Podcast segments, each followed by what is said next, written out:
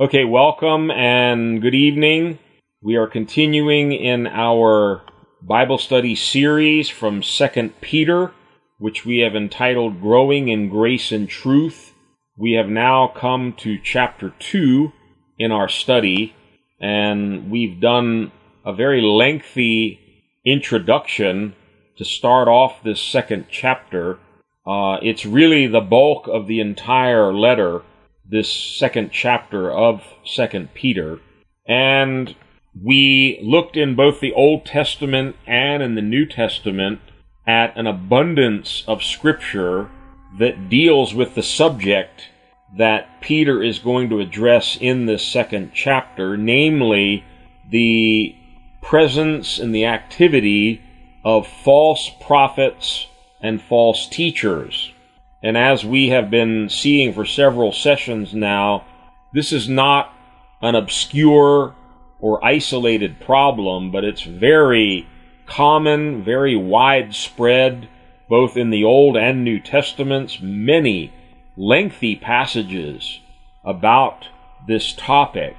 And we are continuing looking at a few more New Testament passages that speak to this problem before we actually turn our attention back to 2 Peter chapter 2.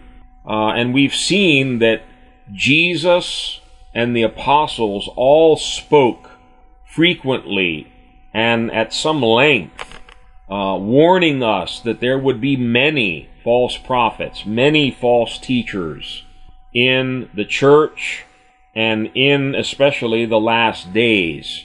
And one of the things that I hope you're noticing is it's your responsibility and my responsibility to be firmly grounded in the truth of the Word, to make sure that our hearts are sincerely surrendered to God and to His will so that we don't put ourselves in a position where we can be deceived. God wants us to know the truth, to be firmly rooted and grounded in the truth, and that's why 2 Peter chapter 1 dealt with growing in grace, being established in the scriptures, knowing the Lord.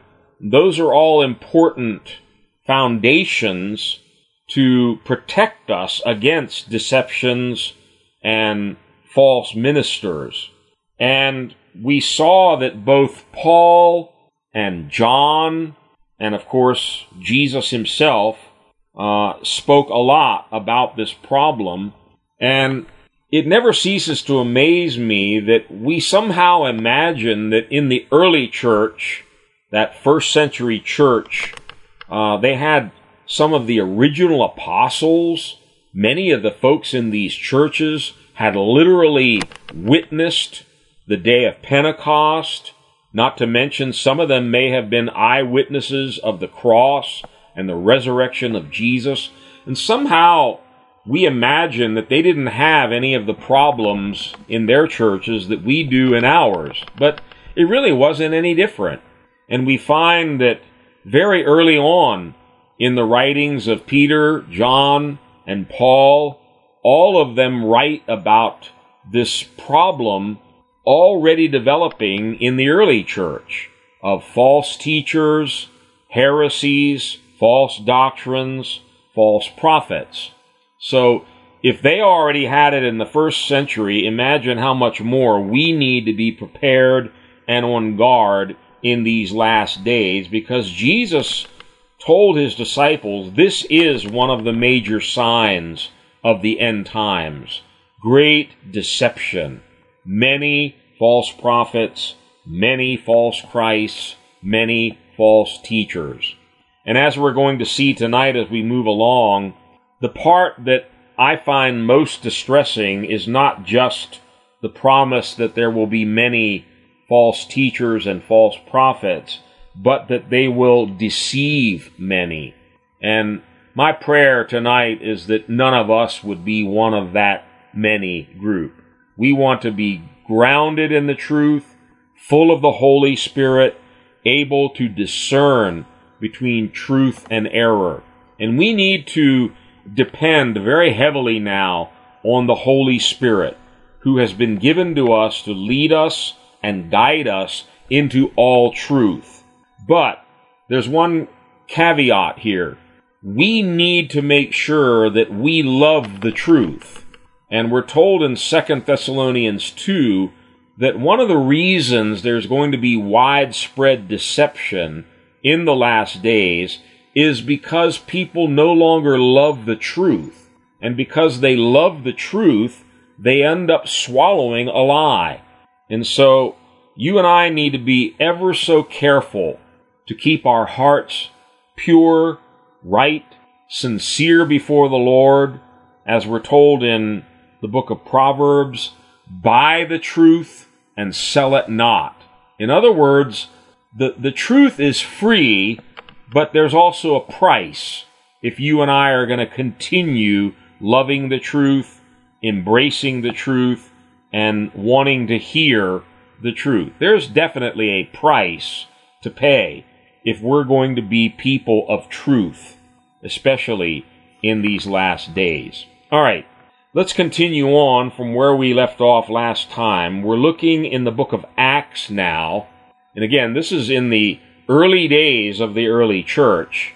And we see in a couple of passages here how they already were having problems with false prophets and false teachers. And we begin with Peter himself.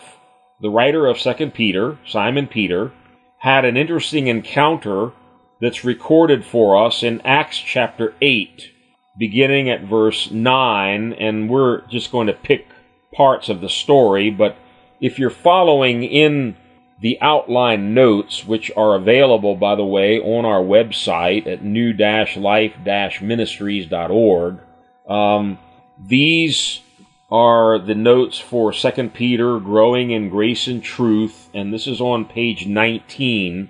And we're looking at point number 18 here. Simon the Sorcerer. And there are two Simons here Simon the Sorcerer and Simon Peter, depending on your uh, Bible translation. We'll pick it up at verse 18 and take it a little further from there. When Simon, that's this Simon the sorcerer, when he saw that the Spirit was given at the laying on of the apostles' hands, he offered them money. Now, in the context, Peter and John had gone down to Samaria because they heard that many people there were getting saved.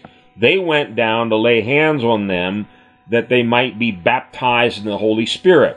And this Simon the sorcerer was amazed when he saw that, and he, he was willing to pay money to get the same gift. So when he saw how the Holy Spirit was being imparted to people through the laying on of the apostles' hands, he offered them money. Verse 19, and said, Give me also this ability, so that everyone on whom I lay my hands may receive the Holy Spirit. Peter answered, May your money perish with you because you thought you could buy the gift of God with money. You have no part or share in this ministry because your heart is not right before God. Repent of this wickedness and pray to the Lord. Perhaps he will forgive you for having such a thought in your heart. For I see that you are full of bitterness and captive to sin. Then Simon the sorcerer answered, Pray to the Lord for me, so that nothing you have said may happen to me. One of the things I want you to see in many of these passages is the attitude that the apostles and church leaders had toward these false prophets and false teachers they seem to be very harsh and even unkind in their dealings with these people, and it's for good reason. It's one thing when you're dealing with an adulterer or a sinner of some kind, but these are evil people who want to deceive others and lead others astray in their error. And because they can have an effect on many, many other people, there's a whole different attitude that you pick up in the scriptures, and this is a good example. The way Peter deals with this Simon, you have no part or share in this ministry. May your money perish with you. Your heart is not right before God. Repent of this wickedness. You are full of bitterness and captive to sin. Very strong language that Peter uses with this man here. And we're not really sure what the outcome was. It would seem that hopefully the, the man really did repent and get his heart right with the Lord. But moving on to another instance that involves the Apostle Paul, you're again going to see this kind of a harsh, very severe kind of message that they delivered whenever they confronted one of these false teachers or false leaders. And this is found in Acts chapter 13. And this is where Paul encounters a false prophet named Bar Jesus. And we'll start in Acts 13 from verse 6. Says, They traveled through the whole island until they came to Paphos. There they met a Jewish sorcerer. Seems like they had a lot of those in the early apostolic days. Met a Jewish sorcerer and false prophet named Bar Jesus, who was an attendant of the proconsul Sergius Paulus. The proconsul, an intelligent man, sent for Barnabas and Saul because he wanted to hear the word of God. So here there's this sincere man who's wanting to hear the, the good news of the gospel. But, verse 8, Elymas, that's another name for Bar Jesus, but Elymas, the sorcerer, for that is what his name means, opposed them and tried to turn the proconsul from the faith. So this is a whole different situation here. The proconsul is a sinner, but he wants to hear the word of God. This false prophet is trying to interfere with the ministry of the word of God and even trying to turn souls away from the faith that were wanting to be saved. Notice Paul's attitude toward this false prophet. Then Saul, who was also called Paul, filled with the Holy Spirit, looked straight at Elymas and said, You are a child of the devil and an enemy of everything that is right. You are full of all kinds of deceit and trickery. Will you never stop perverting the right ways of the Lord? That doesn't sound very nice. Well, it gets worse. Now the hand of the Lord is against you. You are going to be blind and for a time you will be unable to see the light of the sun. Immediately mist and darkness came over him, and he groped about, seeking someone to lead him by the hand. When the proconsul saw what had happened, he believed, for he was amazed at the teaching about the Lord.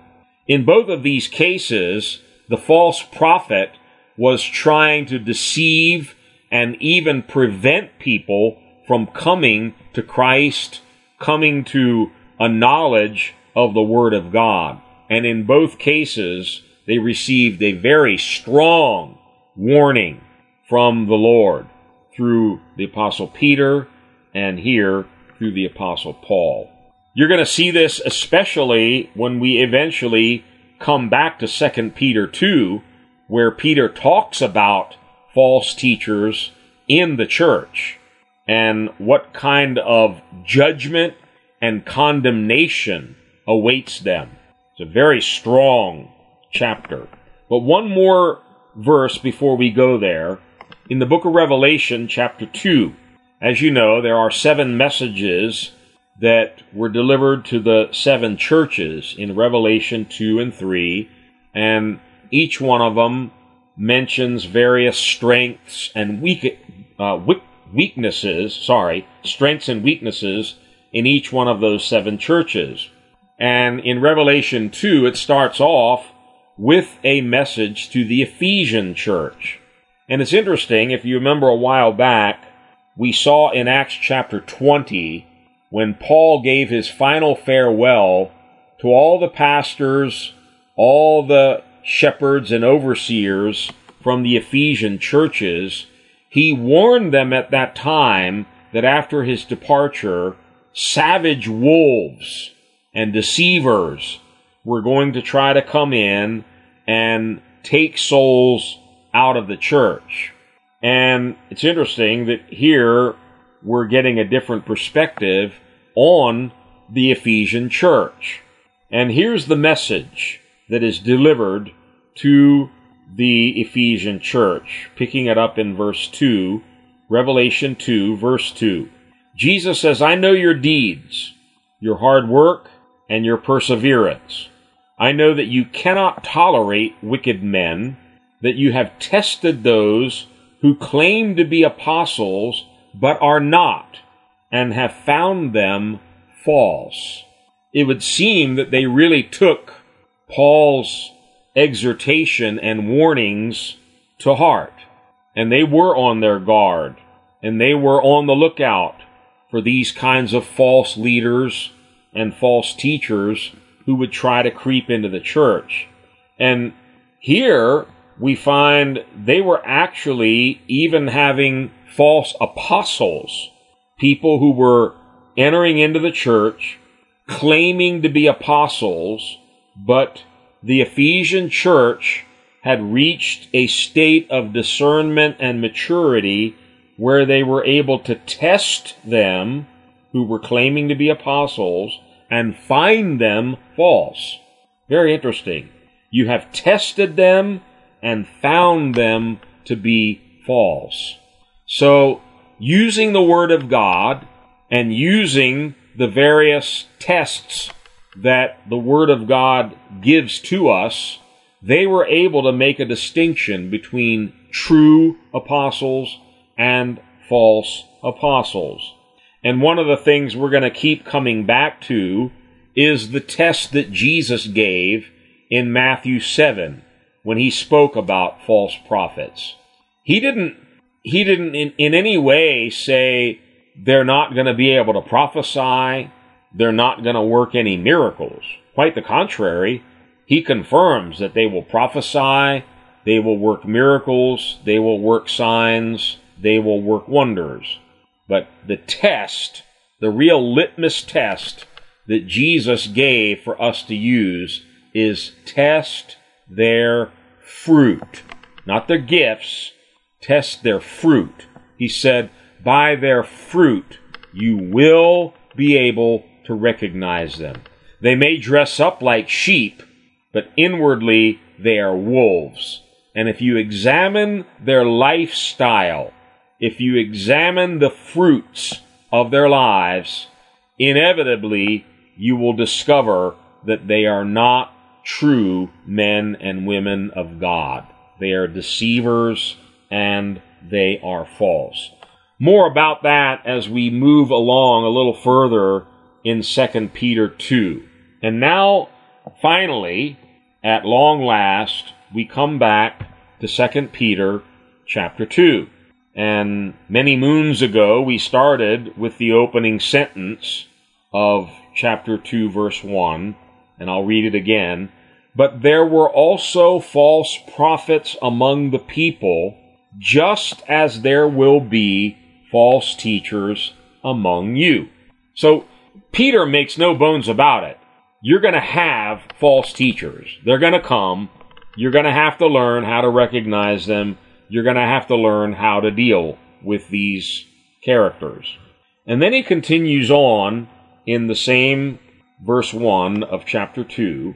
They, that's these false teachers, they will secretly introduce destructive heresies, even denying the sovereign Lord who bought them, bringing swift destruction on themselves. Verse 2 Many will follow their shameful ways and will bring the way of truth into disrepute.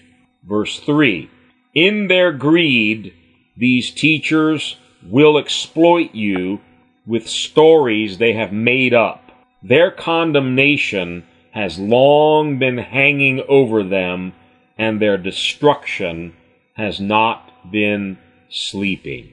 All right, let's examine these first three verses more closely.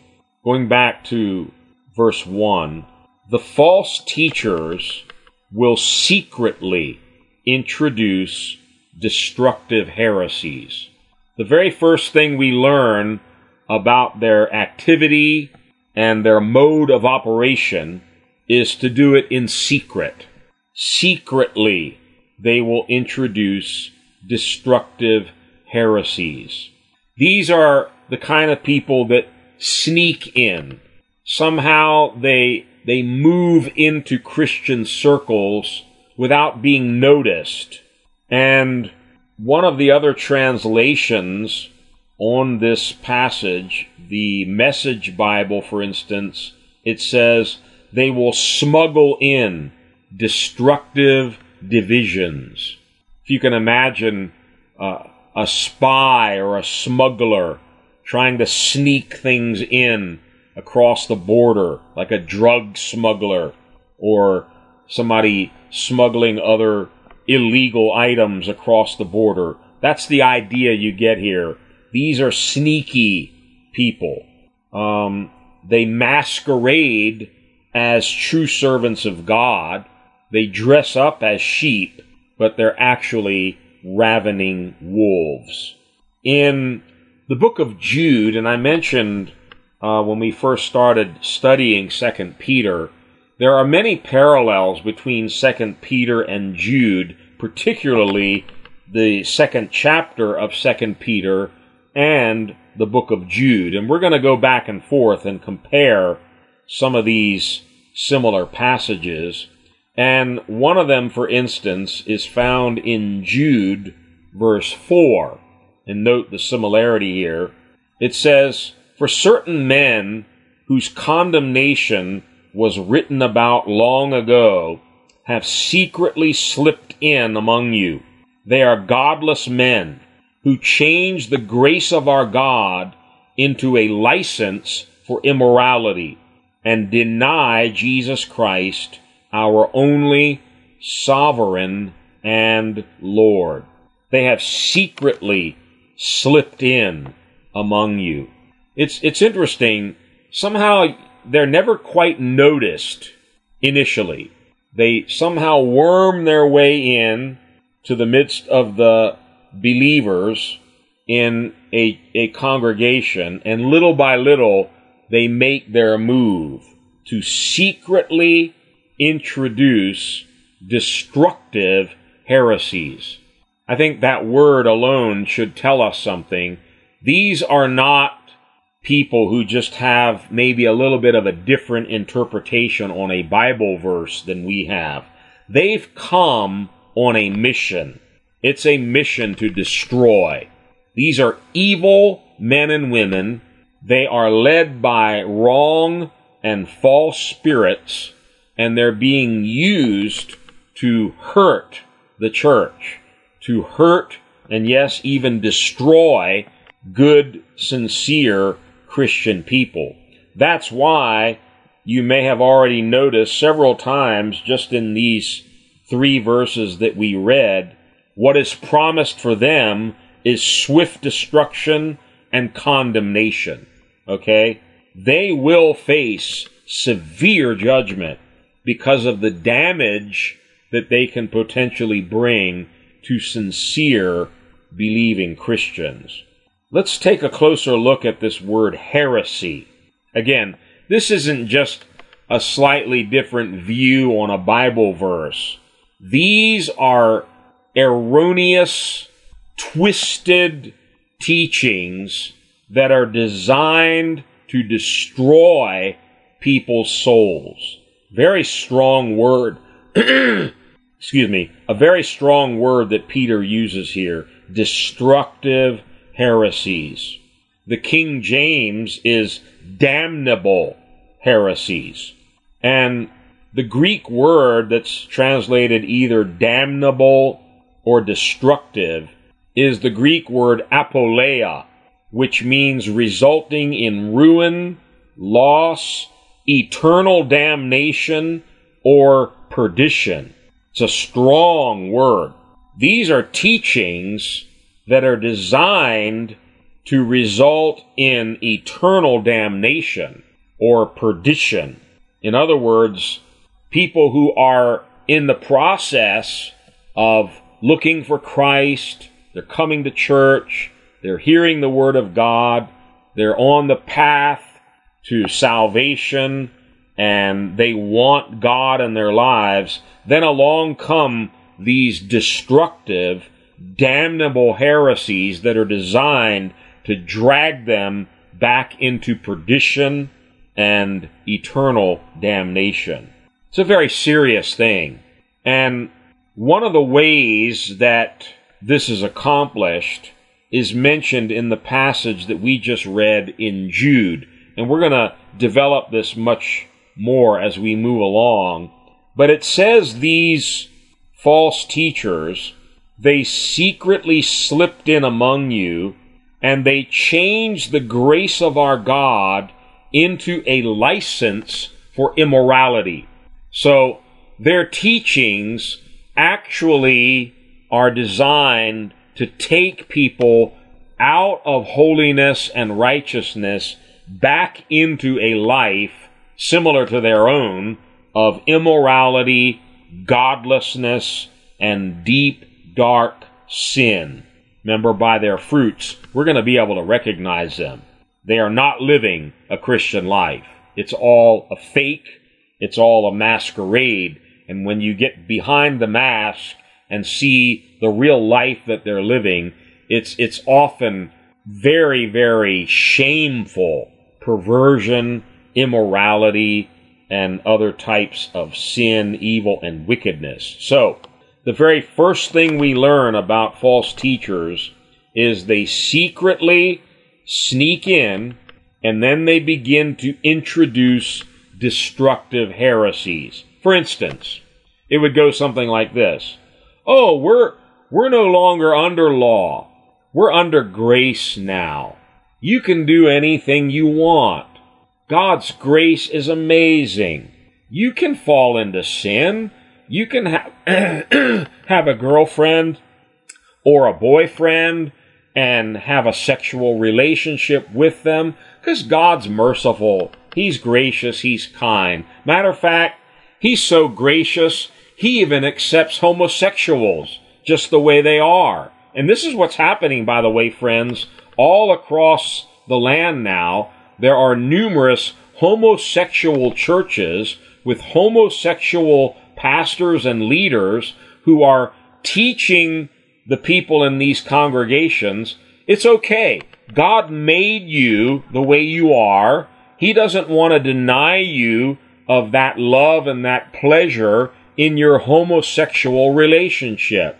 So God's grace is abundantly available for you. You don't need to repent. There's no message of repentance because God's grace permits you or as Jude says, it gives you a license for immorality. These are damnable, destructive heresies, and you and I need to strongly reject them, strongly expose them for what they are. These are errors, they're heresies, and they're going to lead people into damnation and perdition if people continue down that road. So, two things we learn already.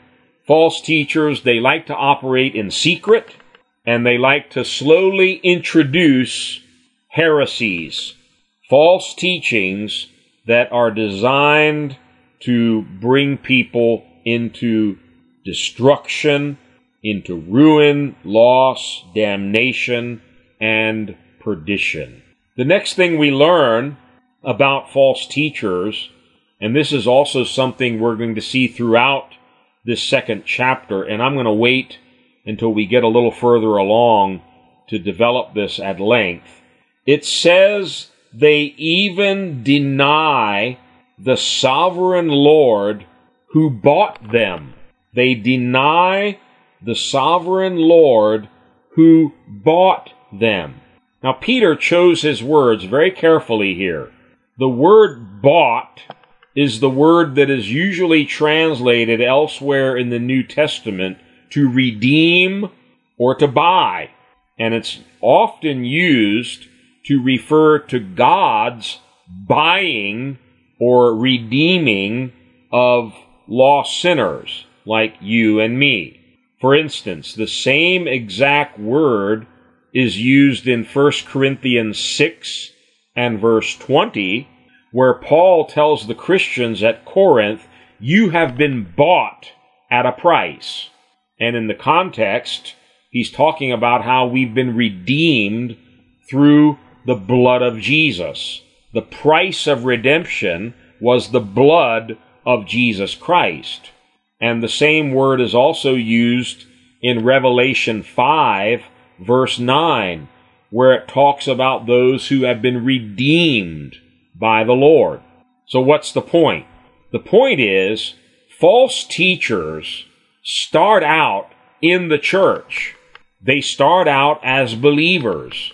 They've been bought by the Lord. They've been redeemed through the blood of Jesus Christ. They had an experience of salvation, but as we saw in a number of New Testament passages, they leave the faith. They depart from the faith. They make shipwreck of their faith. They finally abandon the faith. You can't leave or abandon something that you weren't originally in.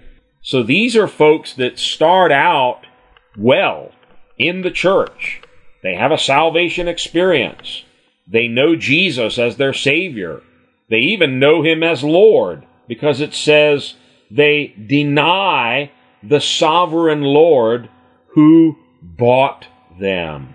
These false teachers had once been purchased, redeemed by the Lord but they are now denying that same Lord.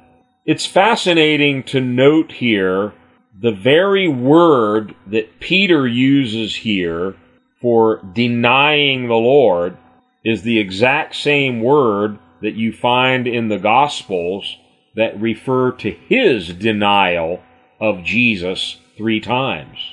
Je- Jesus was denied by Peter. Not once, not twice. Peter denied Jesus three times. And the word means to contradict, to disavow, or to reject. It's the same word in both cases. But note the difference. Peter denied Christ three times, but he repented. He repented and came back to Christ.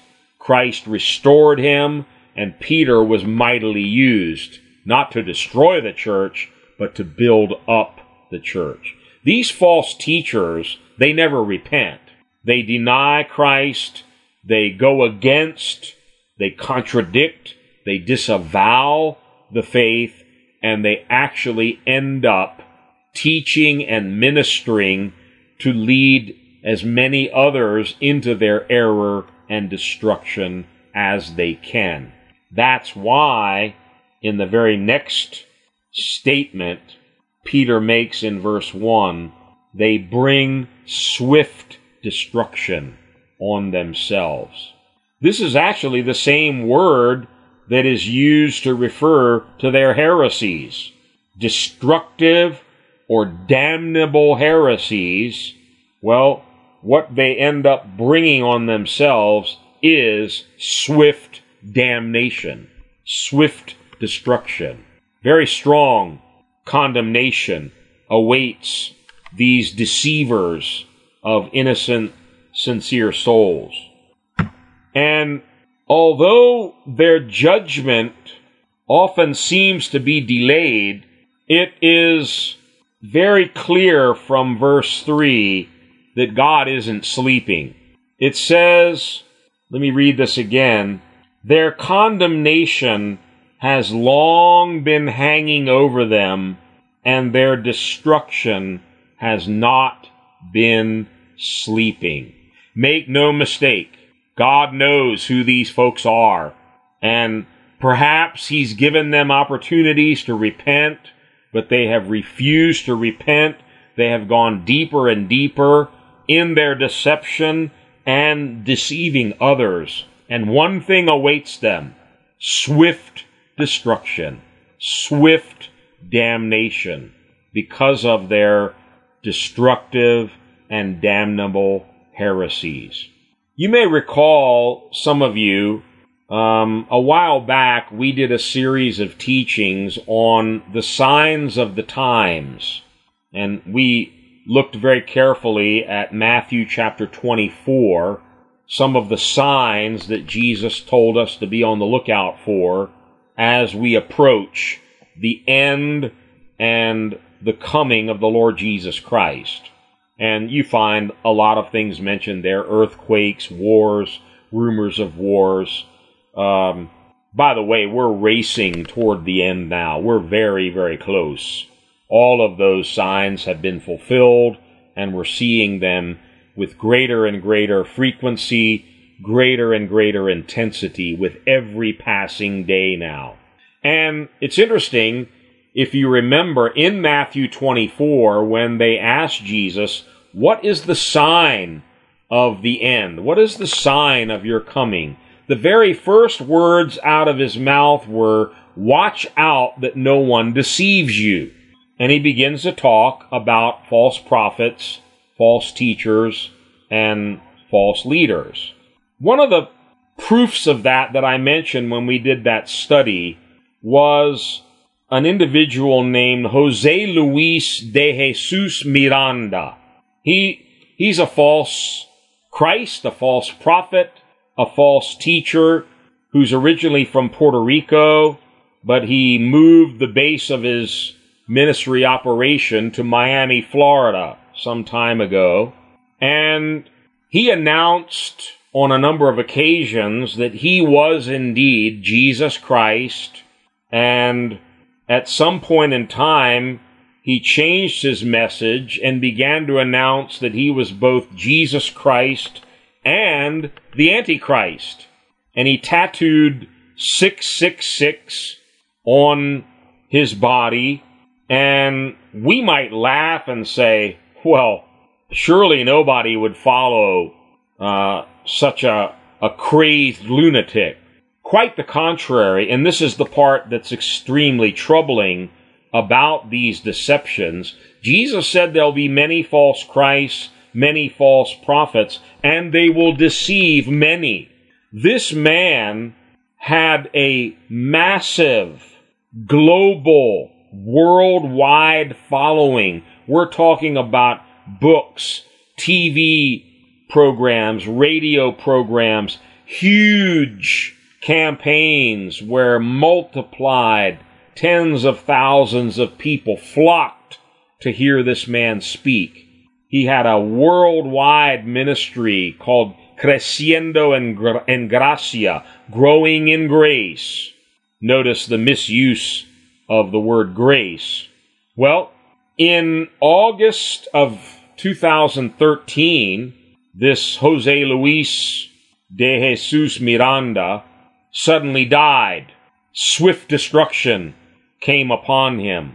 And what's interesting is the cause of his death was cirrhosis of the liver.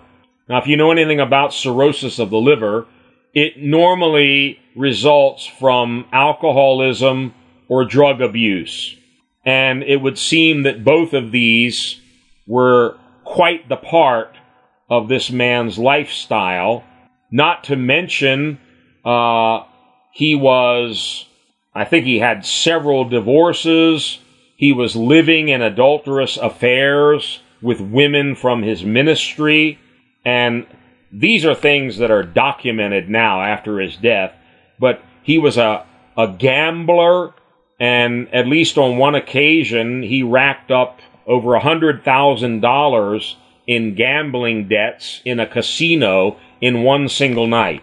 Remember, you'll know them by their fruits, not by their speeches, not by the size of their TV ministry or how many people come to their campaigns. Look at the man's lifestyle. Divorce, gambling, drinking, and adultery.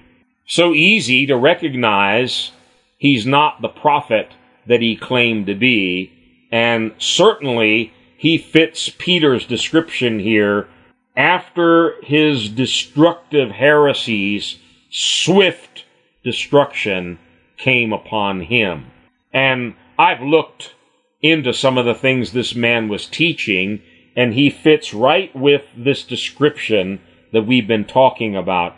He used the grace of God, or I really should say, he abused the grace of God and changed it into a license for sin and immorality, telling people it's okay. The grace of God allows you to keep on living a sinful life. You don't need to repent. You don't need to change anything.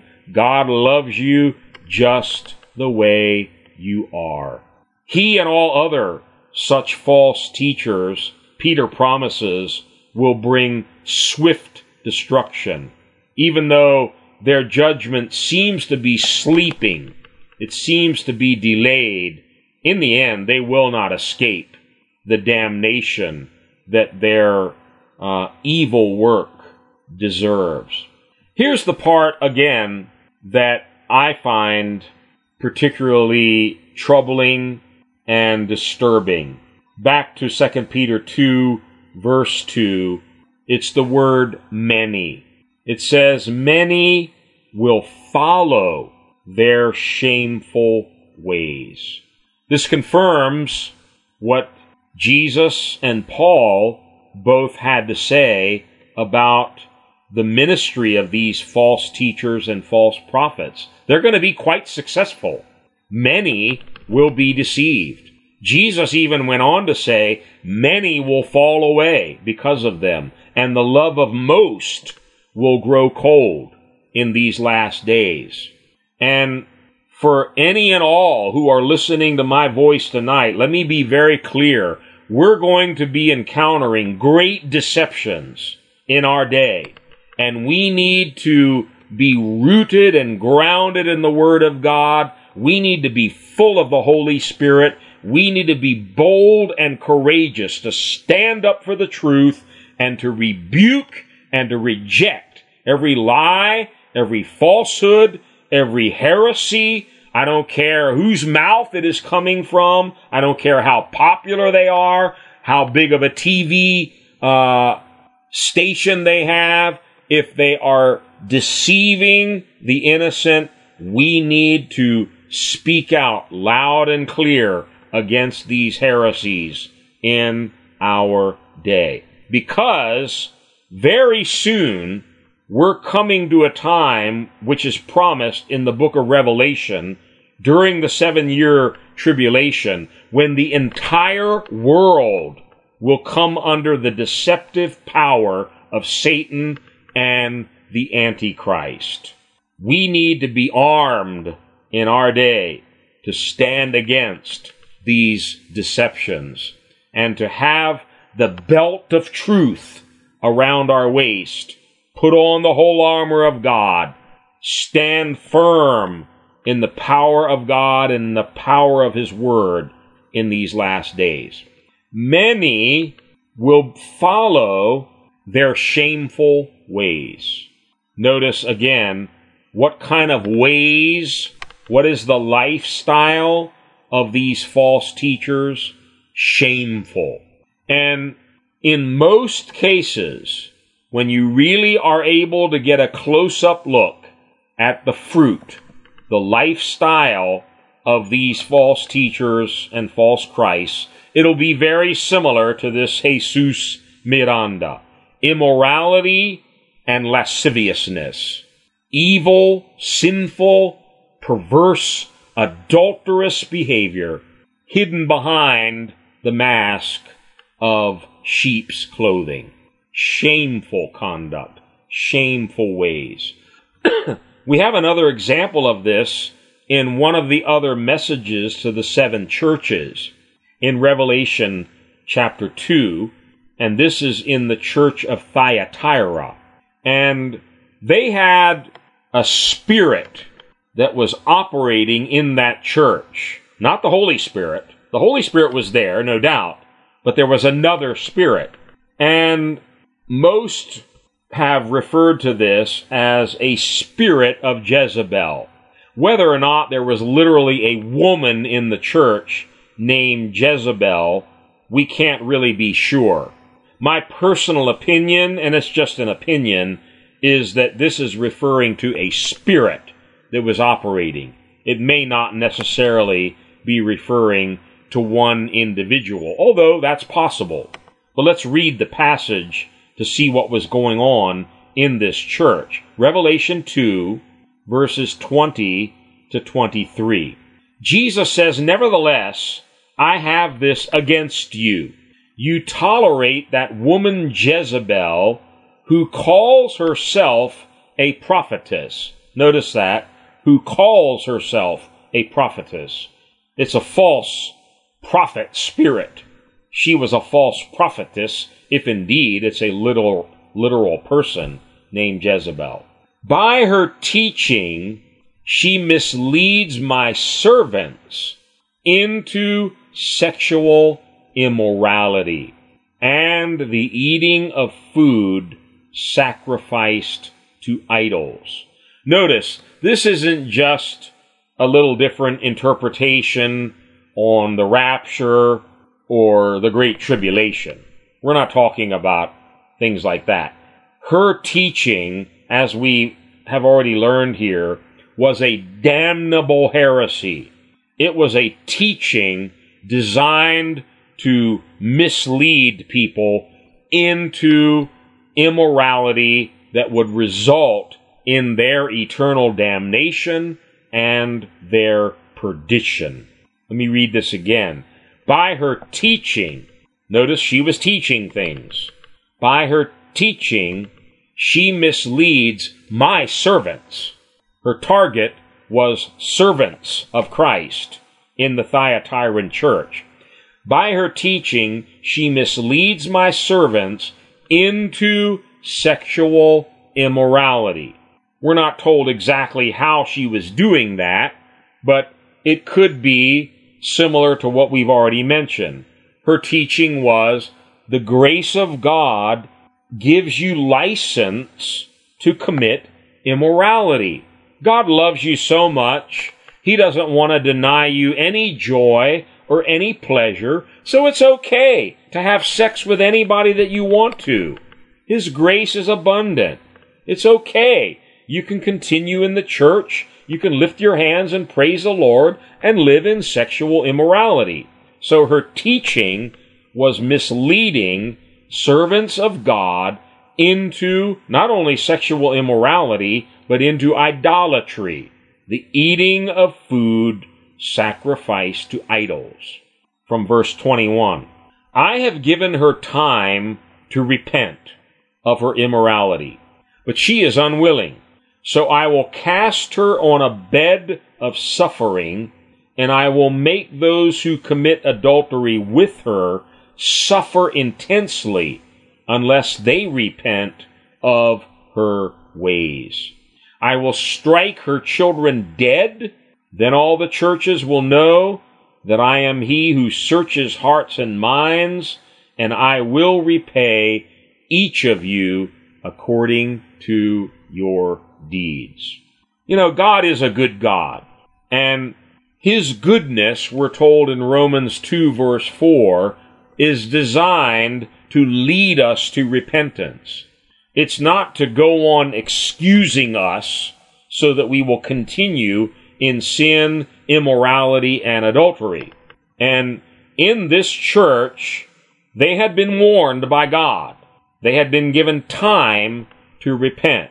And that's one reason why sometimes it seems like judgment and damnation for these people is being delayed or it's sleeping, as we saw in verse 3. Well, it's not sleeping, and God isn't ignoring what's happening. God is good. God is patient. He's long suffering. And as is indicated here, he had given this woman Jezebel and this group of people that were sitting under her false teaching and false prophecy had given them time to repent. But there's a very stern warning here. If they continue to sin, I will cast them on a bed of suffering. They will suffer intensely, and some will actually be stricken dead. I will strike her children dead. This is strong stuff. And as I mentioned at the beginning of the night, very stern warnings are always issued in the Word of God to people who are involved in this kind of activity, misleading others into sin, into perdition, and into eternal damnation. And we're going to stop there for tonight, and we're going to pick it up right here next time, looking at the rest of verse 2. And just to introduce what we're going to look at next time, Peter says these false teachers are going to have a great following. Many will follow their shameful ways, and this will bring the way of truth into disrepute. In other words, it's going to give the truth a bad name.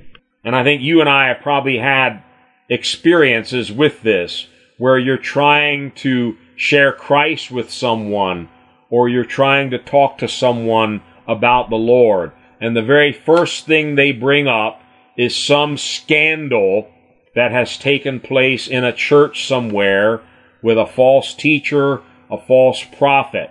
And that's exactly how it works.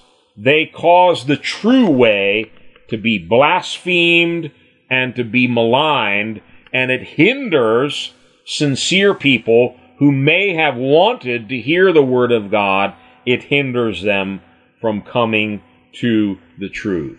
This is a very dangerous, a very serious thing, and that's why whenever it's mentioned, you find words like destruction, condemnation, and damnation mentioned concerning their end.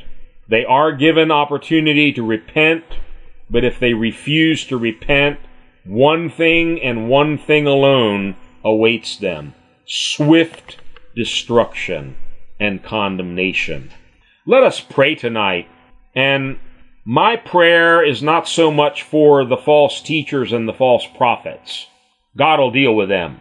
My prayer is for those that are being deceived by them. This is very disturbing to me, this prophecy that we just read in Peter, and it's also found in the Gospels when Jesus speaks about this. Many will follow their shameful ways. Many will be deceived. I want to pray tonight for Christians everywhere. I want to pray for pastors, for leaders of churches, that they would have the guts, they would have the backbone to stand up against every heresy, every false teaching. I don't care whether it's coming from the White House, whether it's coming from NBC, CNN, or ABC News, or what the source of it is. It might even be on Christian TV that we would have discernment, we would have courage to stand for the truth of God to be full of the Holy Spirit and to reject everything that is false. Let us pray. Father, in the name of Jesus, we are living in the last days, and we are seeing the unfolding of things that both Jesus and the apostles of the early church warned us about. Many false prophets, many false Christs, many false teachers. And God, we know that they're already here. Wolves who have come in sheep's clothing. But God, I pray for every Christian. I pray for every pastor. I pray for every leader of Christian congregations that they would have discernment. They would know the truth of your word. That, oh God, we would be rooted and grounded in the truth of the scriptures and we would not be misled by prophecies, by stories, by false testimonies, but God, everything would have to pass through the filter of your holy word and your Holy Spirit. God, I pray that every Christian would be filled with the Holy Spirit, the Spirit of truth, who has come to lead us and guide us away from every lie, every falsehood, every heresy, and every deception, and guide us into all truth. Lord God Almighty, give every one of us a love for the truth. Give us a, a heart that is sincere and pure, that rejects everything false. God, we don't want to be like those that Paul spoke of in Timothy that no longer endure sound teaching and they heap around them false teachers who will preach to them things that their itching ears want to hear. God, we don't want to fall into that trap. Speak to us the truth of your word, even if it cuts, even if it convicts, even if it makes us uncomfortable. God, we want to keep hearing the truth of your word. We want to buy the truth and sell it not.